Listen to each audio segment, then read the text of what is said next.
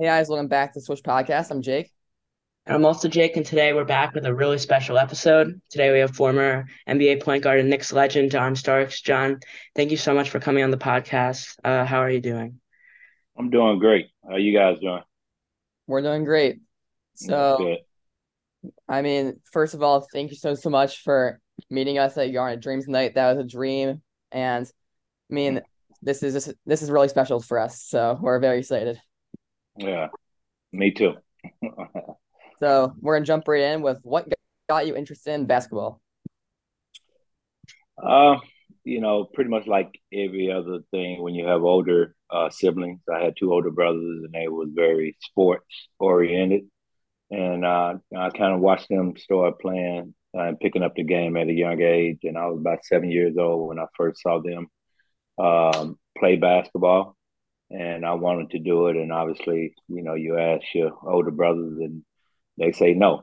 And so uh, I always tell the story is uh, that I watched them play over in a neighbor's um, backyard, and it was a makeshift basketball goal with a big old um, board with a bicycle tire uh, rim nailed to it, and watching them play. And then I waited patiently. And then after they got through playing, uh, I went to go do what I saw them do, and pick up a basketball and they put an oil barrel in front of the basketball goal and they was running, jumping off the oil barrel and and and dunking the basketball and I did exactly that and it was over with from there. You know, it's no greater feeling when you can dunk a basketball and flying through the air. So growing up, were you an NBA fan and were there like any NBA players you kind of idolized and kind of model your?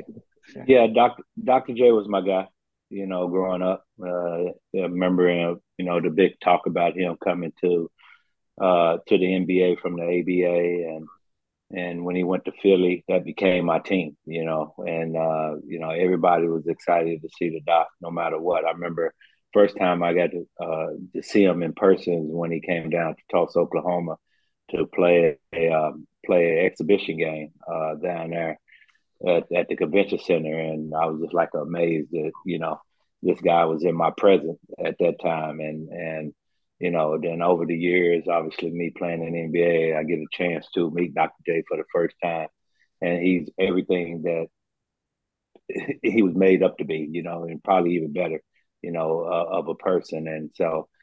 Uh, and we became friends uh, over the years. And you know, it's just amazing because sometimes you meet the guys your idols and, and some people who you look up to and they're not they don't turn out to be that person you know but he was everything and more. So i mean what was that whole recruitment process like playing college basketball at four separate schools and the whole journey? Mm-hmm. well a lot of that to do with me being immature at the start of my first couple of years in college and getting myself in, in some trouble. And and so uh, i finally um, had a chance to kind of look at my life and you know when I was working at Safeway making three dollars and thirty five cents an hour. And one day I had to just like you know this all I have for the rest of my life you know doing this which is nothing wrong with it. Is honest living but I wanted a little bit more out of life. And and so uh, I enrolled back in school and to get an education more so than play basketball. It just so happens that they had an intramural team and I ended up playing on the intramural team. And you know and obviously doing very well you know averaging about 35 40 points. And and uh, one of my my coach uh, said they starting up a new uh, junior college here in Tulsa. You know you probably need to look and possibly going over there and playing for them. And uh, they sent out the coach uh, assistant coach uh, son came out and and um, and watched me play and said that they had to have me. And so I ended up playing for them and becoming a junior college All American and went on to Oklahoma State and went on into the pros. So, I mean, after college, you went undrafted, but what was that whole journey like getting to the NBA where you signed with the Warriors? Mm-hmm. Yeah, it, it was a a fun process you know, it's probably nerve wracking to a lot of people because you'd rather be drafted knowing that you have a spot on the team. Uh, but for me, I just looked at it. Hey, two years ago I was bagging groceries. Now, you know, got opportunity to play in the NBA. So I had to take full advantage of it. And you know, Coach uh, Larry Brown gave me the opportunity to come in and try out, try out for the San Antonio Spurs, and I ended up having a great uh, rookie free agent camp. And I had multiple teams that was interested in, in signing me and bringing me into camp that that particular season. And and I chose uh, Golden State because uh, they was offering me guaranteed money. It's fifty thousand dollars guaranteed, where other teams wasn't offering uh, wasn't was nowhere near that. And so, but I had, you know, I was married at the time and had my son at the time. So coming out of college, fifty thousand dollars back then was a lot of money to me. So I ended up signing with Golden State. So, what was it like eventually playing in an NBA All Star game? You know that whole story of going from bag groceries, and now you're one of the best point guards in the NBA. So, how is that like for you? Mm-hmm. Um, it was amazing. You know, people list me as a point guard because I was when I broke into the league, I was a point guard, but when I was with the Knicks, I actually was a shooting guard. So uh, I went in as a as a two guard uh, to the uh, when I became an NBA All Star. But it was exciting, you know what I mean. And you know, you look back upon your life and you see all the struggles that you've been through, and to be able to see some satisfaction out of it, knowing that these struggles was for a reason. And uh, I was able to become an NBA All Star and to be able to go to uh, Minnesota and play with 12, 24 of the best players uh, in the game was just amazing. Uh, you know, I knew I had it inside of me. It's just about me putting my mind to it and going out there and performing at a high level. And I was able to accomplish a goal of mine. So, I mean, obviously, we got to ask, what was it like uh, with the dunk over Michael Jordan? Like, what was that like? uh, you know, sometimes in in life and especially in sports, you know, you get moments and moments that define who you are as a person. And that moment defined who I was as a person, a guy that just gonna go for it no matter what. And um, it needed a play that just happened uh, spontaneously. Uh, I saw it coming in, in a sense because uh, I saw the way they was playing me on uh, me and Patrick's screenplays, and it just kind of worked out where Bill Cartwright wasn't in position and and I took off baseline and, and went up and I saw Horace Grant and banged him, you know, spent out and ran back up the court and and what have you. And so but I didn't know Michael was even in the picture until the next day. I was sitting down, me and Herb Williams eating eating breakfast and uh, I saw the paper and I saw who was in it on the back end of that. And I was like, gotcha because you never catch Michael in in a situation like that. So, uh, but it, it was a, a, great moment. Obviously, it still lives on to this day. So I'm proud of it, and uh, I always tell people if it happened in Chicago, it's just another play, but because it happened in the Garden, is what made it so special. And against who? How was it like winning the Six Man of the Year award, knowing that you're one, you're pretty much the best player in the entire NBA off the bench? yeah, you know that that was another you know award that I wasn't really expected uh, expecting uh, because I wasn't really shooting for that. Uh, you know, when Allan uh, came over, Allan Houston came over, I knew that I probably would be going to the bench, and a lot of people was like, you know, how is he going to accept that role? You know, I'm all about winning, and I didn't like even give it a, a second thought that you know I have to go to the bench you know, because I knew that what type of player Allan was that he could help us win. So uh, just went in with the mindset that no matter what, I'm gonna go out there and do my job and you know help you know this team win and and you know I could put up a lot of gripe about it and and not go out and have the season that I had that particular year to be able to win the six man of the, of the year award. So you know, they always say in order for the good, you have sometimes you have to sacrifice. And you know, I didn't look at it as sacrificing. I looked at it as a move that could help this team, you know, get over the top. And uh, we had a real good year that year. Unfortunately, you know, some things came up at the end of the season that cost us a chance to play for a championship. But uh, I was excited um, and very proud that you know I was honored in that way. And and just taught people, you know, no matter what, you can go out there and still have uh, impact on the game. You don't have to be a starter and um, that was the most uh, gratifying thing that I got out of it. So I mean, talking about like off the court now, like what was the whole process into creating the John Starks Foundation?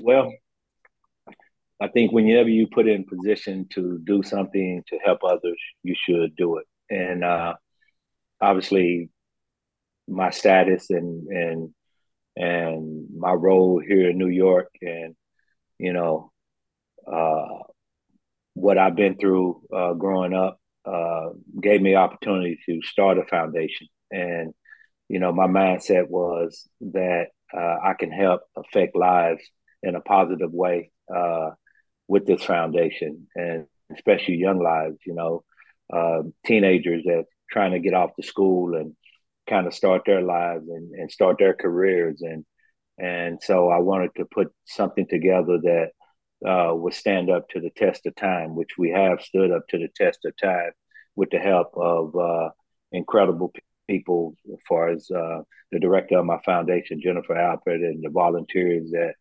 shows up every single day to you know for every event that we do throughout the year, and so. Uh, as well as the, the sponsors, you know, we didn't had sponsors been with us since the inception of the foundation since 1994. So, uh, and then we just continue to bring on new ones. So, um, it's it's been very rewarding uh, for me because I know that I did help countless, you know, uh, young people throughout the years uh, get on off the school and and start their careers, and they do come back and be a part of the foundation through our events and, and what have you. So that's a blessing in itself. Uh, so um, you know, I was very uh, fortunate that I, I, was able to was able to put, be put in position to uh, to be able to do my foundation. So I mean, speaking of your foundation, like what are some like these things you want to accomplish in the future with the John Starks Foundation? Yeah, we want to continue to grow it, continue to raise as much money as we can, uh, because the more money that we raise, the more kids that we can help uh, throughout the year and throughout their college career. And so, uh, our goal is to, you know, get to a certain number where we can, you know, have an endowment where we don't have to worry about, okay, we got to do this event, we got to do that event in order to raise money, in order to uh, help these young folks. So, um, you know, we're going to just continue to keep pushing forward like we've been over the years, and uh, we continue to get uh, bigger and stronger, you know, throughout our our endeavors and, and making sure that we're doing things right. And because I didn't seen a lot of foundations come and go throughout, you know, since 1994 and and it's not been good, you know. But we've been very fortunate that we got good board members and we got good sponsors, and the lady that's leading the charge and Jennifer Alford uh, really helped grow this foundation to what it is. So we're gonna move into more uh, go back on the court basketball questions. So what would you say your favorite arena you ever played in in your career was? Yeah, that's a good one. It's probably the old Forum out in LA uh, because it was similar to New York in in a sense. Uh, you know, the whole glitz and glamour of uh, LA and and and all this grandeur that you you seen growing up. Uh, you know, you watch Magic Johnson, Kareem Abdul-Jabbar, and all these guys growing up and uh, playing in the Forum and the history there. Uh, so it was always exciting to go there and uh, beat them. so the most important thing who are some of the toughest players you've had to guard in your career? Yeah, uh, obviously Michael was probably number one. He was hard to stop. Uh, Reggie, uh, definitely because he moved so much and he was a great uh, shooter. Uh, Mitch Richmond uh, was tough to guard. I came in, actually came in Golden State with Mitch Richmond that particular year in 1988, so I knew his game a little bit. But he, he was a big guard. He was 6'5", by 220, 230 uh, at times, and so he was tough to guard. And another guy, uh, Clyde Drexler, was very tough to guard. Uh, you know, he's what Drex six seven. You know, he weighed about two twenty himself. So, uh, and Tony Campbell is, is one other person I always talk about when he was in Minnesota. He played the two, and and I had to guard him, but he used to beat me up in the post so bad. You know what I mean? So um, at my position and at my size, you know, I, I had some tough guards throughout my career, and I throw Steve Smith in there too. He was like six eight, you know, same thing. Yeah. So throughout your career, who are some teammates you were like very close with and you enjoyed playing with? Well, I enjoy all my teammates. Uh, I didn't have a teammate that I didn't didn't like. You know what I mean? Uh, I enjoyed them all. I'm probably closer to you know Patrick, uh, uh Herb, Allan. Uh, I see these guys all the time, and so I'm probably a little bit closer to them. But we we always try to keep in touch. At least once a year, we talk to one another. Uh, uh, guys that I haven't seen in a while, so I get a chance to see them, and as well as Larry Johnson, I see him and and um, you know Oak, I see him, and you know all these guys. So we, we was a very close knit unit. You know when when I when I played, and and it carried over into uh, once we retired, we stayed you know in touch with one another. So, I mean, our last question for this entire amazing interview, John, is what's your favorite moment in your career? Oh, I always say my favorite moment was when we beat Indiana in Game Seven in 1994 to get to the final. Uh, you know, because we pushed ourselves. Riles, uh, Coach Riley pushed us. You know, for four straight years in order for us to be able to accomplish that particular goal. And uh, once we was able to have it in our hand, it felt so good knowing that you know all the you know the blood and sweat that you went through in order to be able to have opportunity to play for a championship paid off in that moment. And and so uh, it, it felt great. It felt great. I mean that's pretty much going to wrap up our interview john thank you so, so much for helping our show. It's been a blast. We really appreciate this. Thank you so much. Thank you guys. Jake and jake yeah take, take care of my man. Keep doing what y'all doing all right